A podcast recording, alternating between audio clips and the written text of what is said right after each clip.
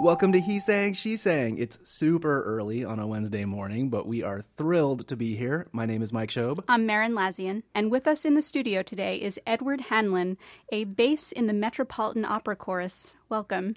Thanks so much for having me. So we're here today talking about Giacomo Puccini's La Boheme, probably the most famous and popular opera in the history of the world. Yep, it's definitely one of the like top 3 most performed operas ever. It's up there with Carmen, La Traviata, there are a few honorable mentions, The Magic Flute and Tosca, but this is really one of the top few most loved, most performed operas in the entire repertory. Edward Hanlon, can you briefly run us through the, the synopsis of this opera? What's going on? La Boheme's a story of, of a bunch of kids in Paris who are trying to figure out what it means to be an adult, really. Um, it starts off with uh, two of them who are trying to be artists, one a writer, one a painter, and they're procrastinating. And their, their friends come in, they have a philosopher friend, they have a singer musician friend, and they have a good time. It's, it's Christmas. It's time to have fun. None of them wants to work. So they've conjured together a little bit of money, and they're going to go out for Christmas. Colline, the bass, Schaunard, the bass baritone, and Marcello, the baritone leave, but Rodolfo cannot go yet. He has a little bit to do uh, for an article he needs to write while he's writing that article, Mimi um, comes in, a soprano, and she. How do you describe Mimi? She's she's she's the perfect woman for Rodolfo at that moment. She is sweet and tender and beautiful, and all the fire in her apartment has gone out. She, she famously, um, to use the rent uh, term, which uh, Rent was based on, Bohème, is uh, asks him to light her candle. That's the musical number in Rent, right? Yes, exactly. Yeah. yeah. Um, so he does, and they, and they and they fall in love completely, uh, and they come to the decision. You know what? There's no reason to stay in here. Let's go out. Let's all go out. So they join the other three for uh, Christmas out on the town. And he does what pretty much any guy in that situation would do. When the lights go out, he finds her key and pockets it. Right, right. Um, while she's in the apartment, she's dropped her key, and so uh, he's not too keen on her finding that key. So that's Act One. Um, they sing this amazing love duet, O Soave Fanciulla.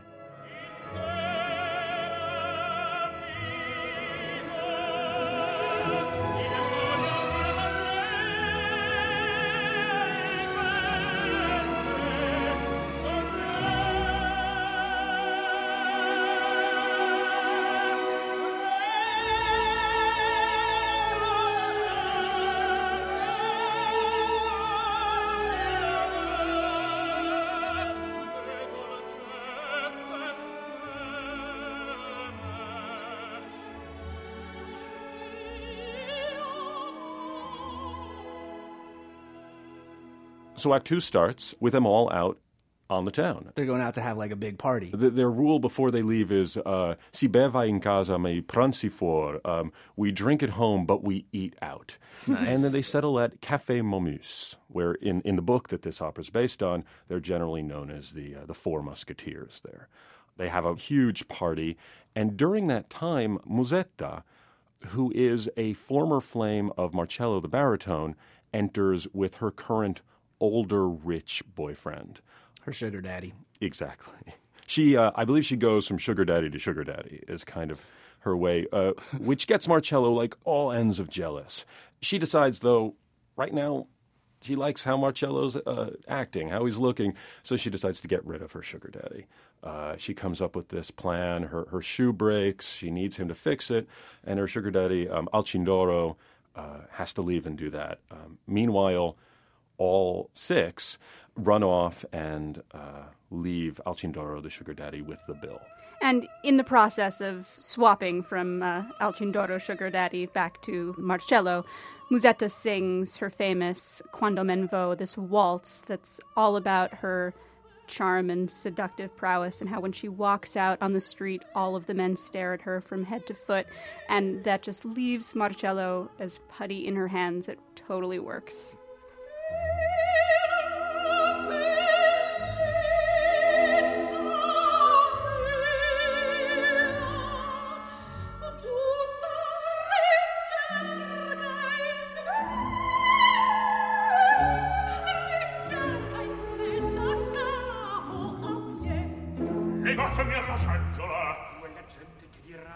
I had a director who once said, The story of this opera is trying to find warmth uh, and trying to stay warm.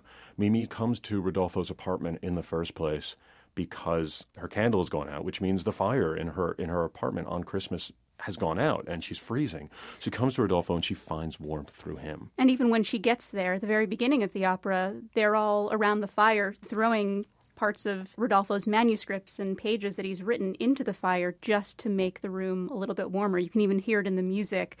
Puccini captures some of the flames in the music itself.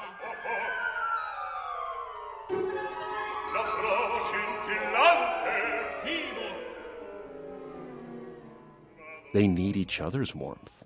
They can't live without that warmth. You know, there's a famous aria about an overcoat that Colline sings uh, he's going to sell this overcoat of his in order to get medicine for Mimi.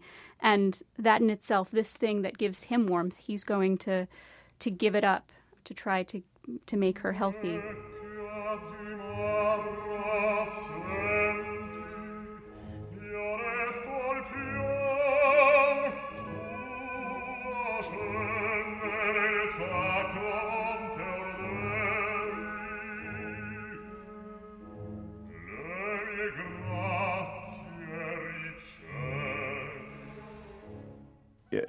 not to spoil things, but um, it's not going to go well for Mimi. She's only going to get worse. So she dies. She, she does die.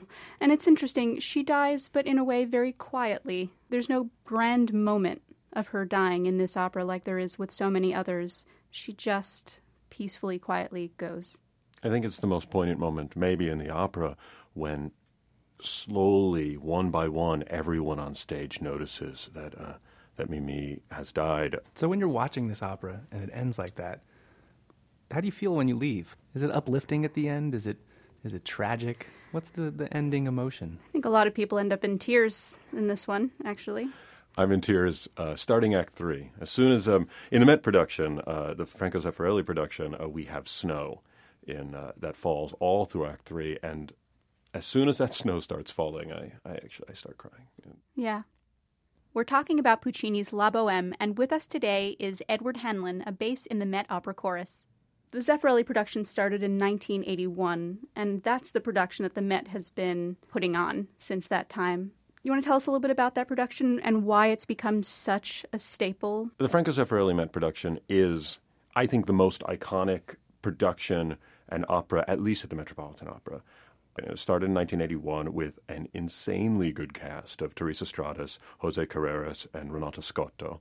Renata Scotto as Musetta, which is such an embarrassment of riches. Um, and it has, I think, only one year since then it has not been performed. And I, I think it's so good for, for a couple reasons.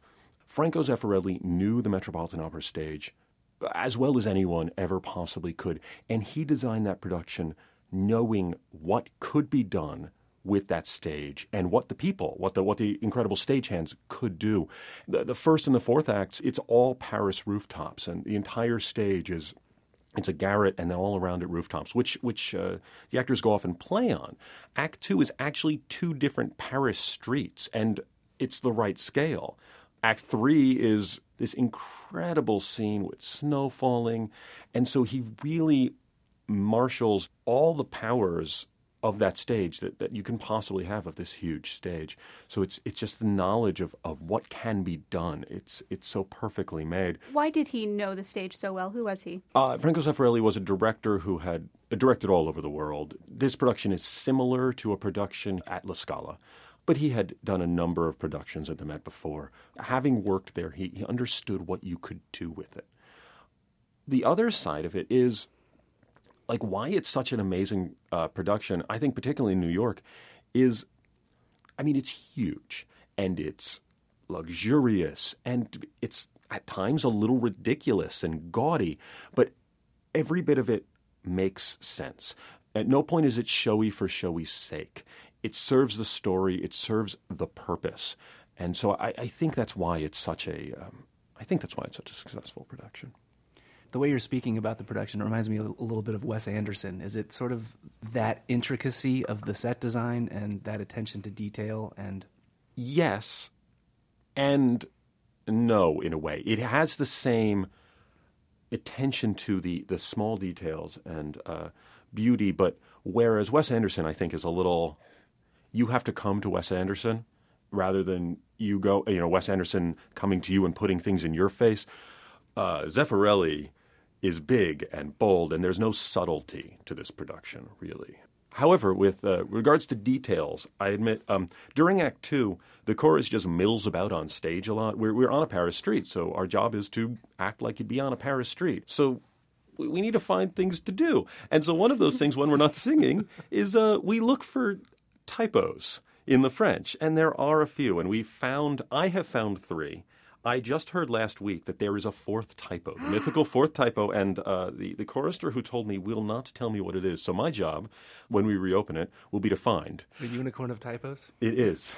I don't believe it exists yet because I wouldn't have missed it. Well, it's as yet unconfirmed. so- Exactly. That there sounds you like go. so much fun to do. It's it's so much fun. It is. It, it is so great to be on that stage for that scene. So, what are the typos? The typos are vêtement is missing an e. And vêtement means clothing. Clothing, Yeah. So in the clothing shop, the French person who owned that clothing shop in Paris misspelled his his shop. They probably sell like sweaters without a sleeve or something, just something not quite complete. Exactly. In the beer and wine shop, bière is missing an accent grave. Easy mistake to make, and I'll, I'll, I'll accept that one.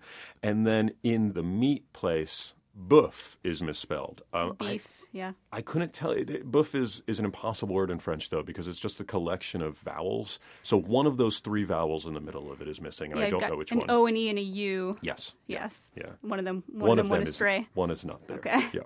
So I think for a lot of singers, both principals and chorus, this is a defining opera for them in their career, right? You've kind of arrived when you get to do your first bohème. It's a pretty special thing. Did you have that experience as a singer? Well, it's the first opera I ever saw. I'm a relative latecomer to opera. I had never seen an opera until I, I started my undergrad. And I came home on February break after my first semester. And I said, it's about time to see this. I'm studying opera now. And so I went to the Met and I saw La Boheme. It was the thing I needed to see at that moment. It was the music is beautiful, but I think what I really responded to is it is it is an opera of people. These are friends. These are people, and so I. I, I looked at it and I was like, I want to do that. This is the thing I want to do. And I looked up the cast that I saw, and it was Elena Calasidi and Ramon Vargas. And then our was um, Earle Patriarco, who now sings in the Metropolitan Opera Chorus, and I sit right across from in the dressing room. And it was, it's just. I, Your so full circle it- moment. It is the full circle opera for me. It was the second opera I did on stage. My my second night in my first year, and you get up there, and, and, and so how it works is you're all put backstage onto the Act Two set, and then they the entire set is rolled onto the stage, and so you're just getting rolled onto the Met stage uh, with the curtain down and then the curtain rises and you're on this Paris street and the audience applauds during the singing as soon as they see it because it is the most amazing set of all time. And I'm not going to lie, the first time I did it, I don't think I did a bit of singing. I think I just giggled for 20 straight minutes. We are talking about Puccini's La Boheme on He Sang, She Sang today, and our guest is Edward Hanlon, a bass in the Metropolitan Opera Chorus. So, Edward, once you open it initially for the season and uh, and you've had some performances under your belt, do you guys keep rehearsing it? No, not very much. In fact, this is an opera that we do at the Metropolitan Opera every year. Uh, this is now my third season in the chorus, and we've performed it. I'm, I think I'm on number 39 of performances of Bohème here at the Met. Wow. And so we rehearse it three times before performance on uh, opening night. And so this opera, I guess, is sort of ingrained in your DNA. You don't have to to go back and revisit it when you brush it off in the fall. We always run through it musically once or twice. It is, it's, even though it's a, a famous opera and always done, it's, it is very difficult musically. It's, there's so many voices happening at once. So it, it is tricky. So we always, as a chorus, we go through it a couple of times just to get used to it again. How does one become a member of the Metropolitan Opera Chorus? I had worked, and most of my colleagues in the chorus um, had worked as solo artists and principal artists uh, before coming here. I, I did a, an undergraduate degree at McGill University, then went out to University of Michigan, did a master's degree, and um, was starting to make my way into the principal artist scene when this audition came up. And I I jumped at it. It seemed like an exciting thing, and I sang one thing actually at nine o'clock in the morning, like it is now.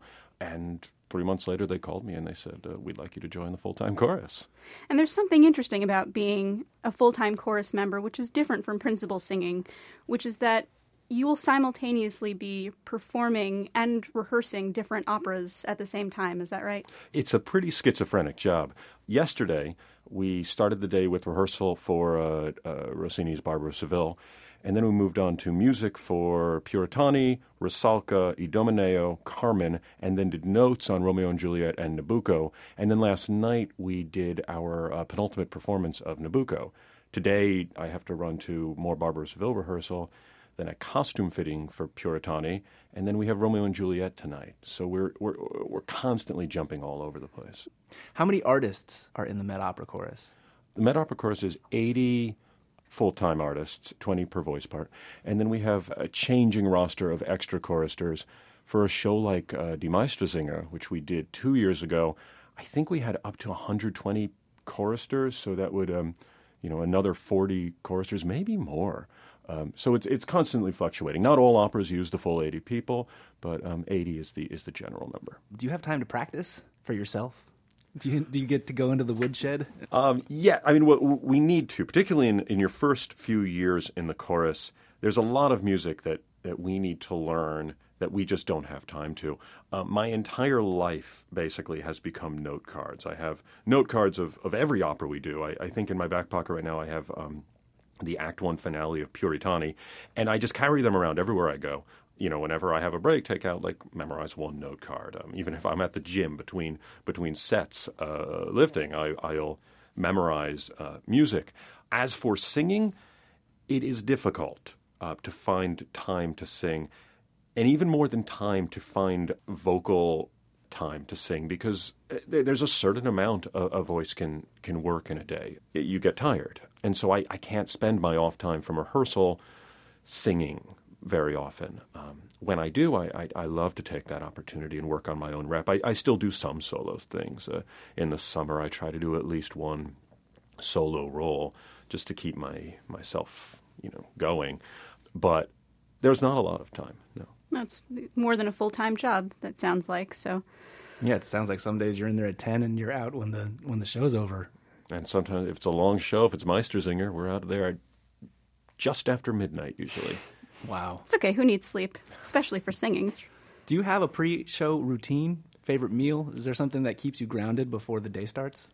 No, because we do anywhere between five and seven shows a week if, if, if it was a meal, it would be the meal I had every single day, uh, basically. True that. Touche, touche. um, I actually kind of intentionally try not to develop those kind of things because you don't want to get reliant on a thing like that. You don't get reliant on a thing I have to do before I sing because then if you don't have time to do it, if something disrupts your routine, then it be, it could become a problem. Um, it, it, it, you don't want the disruption of the routine to disrupt the singing. I went up to the Met to speak with soprano Ailyn Pérez, who's singing the role of Mimi, but she also has the role of Musetta under her belt. Musetta gets all the meat and potatoes of the feast and the champagne. I mean, she comes in on a horse and carriage in velvet for days red dress and everything is big, you know, her pearls, her gorgeous hat. So Musetta was the larger than life and you could never overdo it. Um, I think that with Musetta, the character had to be still coming from the heart and still real and not a character, so to speak. Or at least at some point, we need to see her pull off the mask and deal with Marcello in a sincere way, which, you know, I think that was a lot of fun for me to just play a very strong woman with no issues. You know, she just very practical. This is my life. This is how I like things. I love you. You can't deal with it. Well, deal with it. you know, yes. is how she she does it. Um, and the one moment we see Musetta, you know, the sincerity of heart or the fear, really fear of of anything enter her mind is when Mimi is sick. Yeah, and her, Um, her generosity and her humanity come pouring out in that in Mimi's really moment of need. They really do, and I think that that's the gift of Puccini. I think that, you know, he, like many composers, finds ways to heighten and elevate a character or or give you a glimpse of their transformation per se. I mean, that's what we all go to the opera for, in in a way, for those big transformative moments. Yeah. So it's not just about quando men vo, in other words, Right. Which it is tough. I was taken aback because uh, I've never played the role of Musetta anywhere. And I was not ready for the amount of people on the stage of the Metropolitan Opera. And it's big. Cafe Momus is, you know, I think three levels. Horse and carriage, like I said, we have a donkey on set. I think there's someone dressed as a bear, right? So it's big. The Met Kids chorus is there. Everyone's on stage. So for me, Quando Men Vo, I thought, oh my God, hold it together, Pérez. Like, you know, I just thought, take a big breath and go. It's funny because you have thousands of people in the audience who you know will be there, but it, there's something about having that crowd on stage that Mm-hmm. changes something for you. completely it changes the acoustic around the, the space so you know i'm used to eh, being on scene and, and singing in a hall for 2000 to you know 5000 people or um, which is the job normally um, but yeah being on set with then what feels like a thousand people you know it's it's it was a degree of like oh my gosh i'm nervous i'm nervous but this is the diva moment i should be so happy right now and i was so scared Everyone's at Musetta's beck and call. yeah, yeah, yeah. It was fun. It, I had a blast with it. So Musetta is the larger than life character. Yeah. She's uninhibited. She has tons of fun. She's also very in touch with her feminine power. Very powerful. How about Mimi? So, what I love about Mimi, and I have to say, after playing Musetta, I came back to Mimi with a fresh look on her. Mimi is a role that every lyric soprano, when we start studying, we know about Mimi because our favorite lyric sopranos have sung that role for their whole career. And these ladies who, when they sing this role, they just leave a stamp on it, you know. Yeah. I looked at Mimi as not only more simple of a character, but I woke up again to all of her thematic music, which is mi piacciono quelle cose, you know, or as she comes into the da da da da vorrebbe to give the, you know, to ask for would you light my candle? Mm-hmm. When she meets Rodolfo, and so I went back to the music to to listen carefully and to make sure that I don't get caught up on, you know, the interpretations of all the ladies gone by, that I just get back to the text, back to the music, and most of all, in my own shoes, in her shoes, you know? So I think that that's also developed the Mimi that you'll see now. I'm at the Met speaking with soprano Ailyn Pérez about her role singing Mimi in La Boheme. So, La Boheme is one of the most loved, most performed mm. operas of all time. Mm-hmm. What do you think it is about this show that keeps people coming back for more? Why do they love La Boheme so much? I think it's the music. I think that if you, you know, really sweet lady in South Philly always told me, if you want to find your heart again, if you feel like you're cold to love, go to Act Three and Four of La Boheme, and you'll find it again. I think that you know, love has a way of breaking our hearts, and I mean, it's. I, I always think of that scene in Moonstruck, and it's funny. Nicolas Cage, I heard, was on you know in the house the other night, but I, Moonstruck, you know, was that film that was a love letter to the Met, using La Boheme and using the story of these two characters, you know, meeting each other. And Nicolas Cage has this one scene. He's like, "We're not perfect, you know. The sky is perfect. The stars are perfect. We're here to love and break our hearts." And and, and I think that's why we love opera and why we love art, and we, we want to feel. We want to be moved. We want to see beauty. We want to dream and think that it's possible. And then when our lives fall apart, it's just you go back to it because you see the pieces or you want to relive or there's always that charm. I think as human beings, we, though our hearts break, if you just keep going, there will be something new. But I think that's part of the great human experience that there is another tomorrow, that there is a possibility. if we can get out of the darkness, if we can help each other get out of the darkness. And I think that's what Mimi does, not even trying to. It's so lovely, isn't it? It it's is. Just, It it's is. more human. I know it's incredibly unfair to ask you about any single moment in this opera being a favorite, but I'm going to anyway. Is there a moment in the music that puts your heart back together when you need it most? oh my God, that's a great question. There's one chord that puts my heart back together again. And it's, I'm not singing, it's just a pause when I'm singing, it's a rest.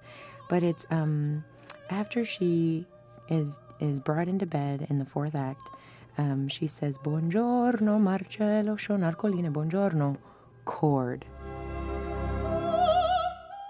That chord that happens right there, it's such a relief. It's such a joy. It's that I barely want to come in and say tutti qui, but that's exactly what you would say. Oh, you're all here. Everything I've ever wanted. This moment, I thought I just needed to see Rodolfo, but you know what? I needed to see each and every one of you. And you're all smiling. This is the best. That chord, I think, puts my heart back together. Um, but scenically, I think the one moment that I always look forward to being in my dressing room and listening to the duet with Marcello and Rodolfo at the top of Act Three. I love it so much. Why? Um, oh, it's just so beautiful the way the voices combine and the way they swell and the way they're harmonizing.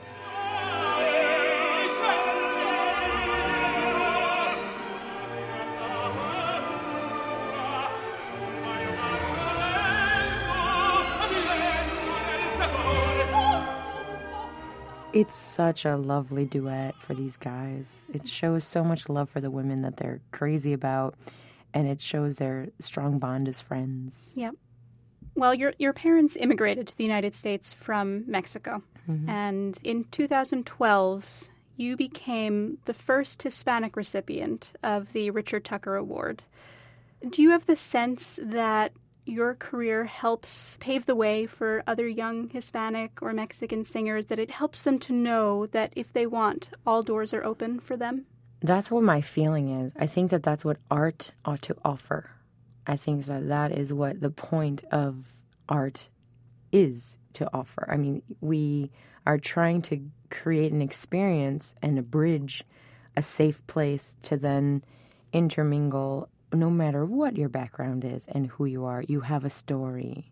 You come from somewhere that's deep and relatable and human. So, therefore, that's the only entitlement you need. And there's no boundary or bars or walls to suffocate that because the human spirit is bigger than that. It's beyond that.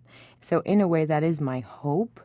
And now, what I find is that we're all building an audience, and you know, you have to be available and interested in, in appealing to that, I think. And it's been, for me, it's been a great way of living off stage and not being all caught up on stage and always about the career and always about the role. And and and for me it's been through education. I try to address that way of empowerment and and helping others in that way too because that's also how i got on this path was through education was through great teachers. So i say keep going i say keep giving and i say for us artists keep reaching out and keep access open I couldn't agree more. Dang. Thank you so much, Ailyn Pérez, for speaking with me today. And we look forward to hearing you in the broadcast on Saturday, singing Thank Mimi you. and La Boheme. It is time for some YouTube picks. These are our recommendations for you to get even more familiar with La Boheme. Edward, what did you bring for us? So the YouTube clip I brought is actually not a scene from the opera itself. Maria Callas did a series of masterclasses at Juilliard where she worked through a number of the famous arias in the repertoire. In this clip I found, they were working on Vecchia zimarra, the coat aria, the bass's coat aria. It's such a, a great aria and is such a formative aria for me, and, and the role of Colline is such a formative aria for me that it's it's really amazing to see somebody working on it. And it is Maria Callas at her at her most interesting and best. She actually sings quite a bit of it and works with the uh, the bass who's who's doing it, and she sounds fantastic. The best thing you can see about it is is how she works the text, how she understands the music so intuitively. It just it's incredible in, in, in even just a masterclass context. Did it change the way that you approached that aria? I was listening to it last night and I couldn't help. I had to take my score out again, and I, I just started singing it. I started, so I had like a little lesson last night from Maria Callas. That's great. And I was like, wow, this is pretty great. And uh, my wife Tanya, who's a singer, also she was there. I was like, oh, that sounds pretty good. And then I was working on something, and it was like the high note that that pa saw. I was like, oh, that's that works there. Yeah. If Tanya approves, then uh, you know you're in good shape. I can't wait to see that. Merrin, what did you bring for us? So I've got an excerpt from a movie that was made of this opera in 2008, starring tenor Rolando Villazón as Rodolfo and soprano Anna Netrebko as Mimi.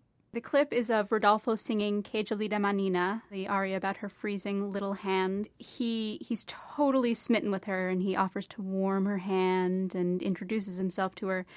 There are hundreds and hundreds of recordings of tenors from across the world singing this aria, but I really love the way that Villazón sings it uh, and acts it. He's got this wonderful youthfulness, and there's a real simplicity to his acting. You just totally believe that he is in love with her. Anna Netrebko, unfortunately, doesn't sing anything in this clip, but What, she's just standing there? she's she's standing there feeling loved and adored. Uh, but she really captures Mimi's sweetness, her sort of angelic quality, in this perfect way, and it just sounds gorgeous. You can check out both of these YouTube videos at the He Sang, She Sang show page. We've got them linked there. Uh, that's at WQXR.org. And while you're there, leave us a comment. Tell us what you thought about the show. We'd love to hear from you. If you liked what you heard, make sure you subscribe to the podcast on iTunes or wherever it is you get your audio. Our guest today was Edward Hanlon, a bass from the Metropolitan Opera Chorus. Thank you so much for being with us, Edward. Thanks so much for having me. He Sang, She Sang is a production of Classical New York, WQXR. I'm Merrin Lazyan. And I'm Mike Schob. Thank you so much for listening. We'll see you next time.